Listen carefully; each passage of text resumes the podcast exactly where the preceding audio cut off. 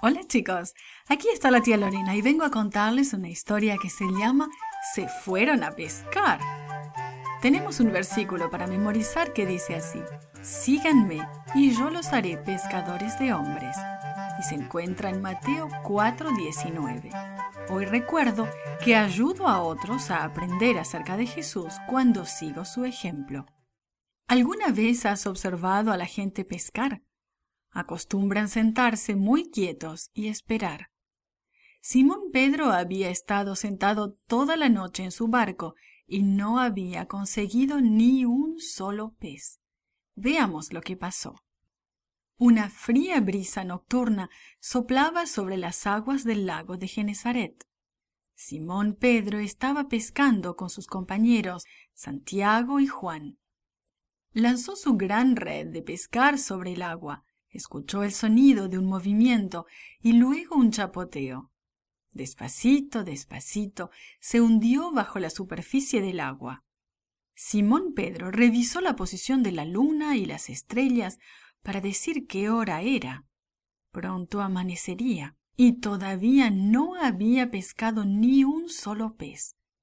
Santiago y Juan en su propio bote no habían pescado nada tampoco.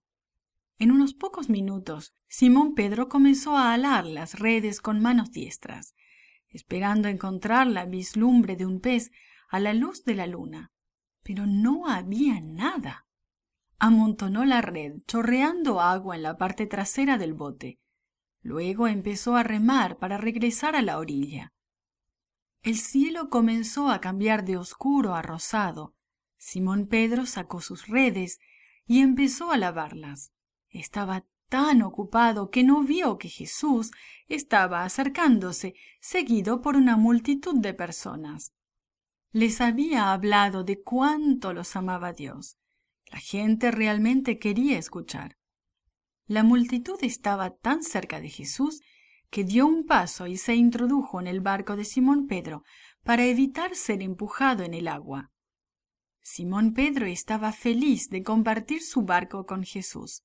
Las personas no se querían ir, pero Jesús necesitaba alejarse por un rato. Entonces le dijo a Simón Pedro, Lleva tu barco hacia aguas más profundas y echa allí tus redes.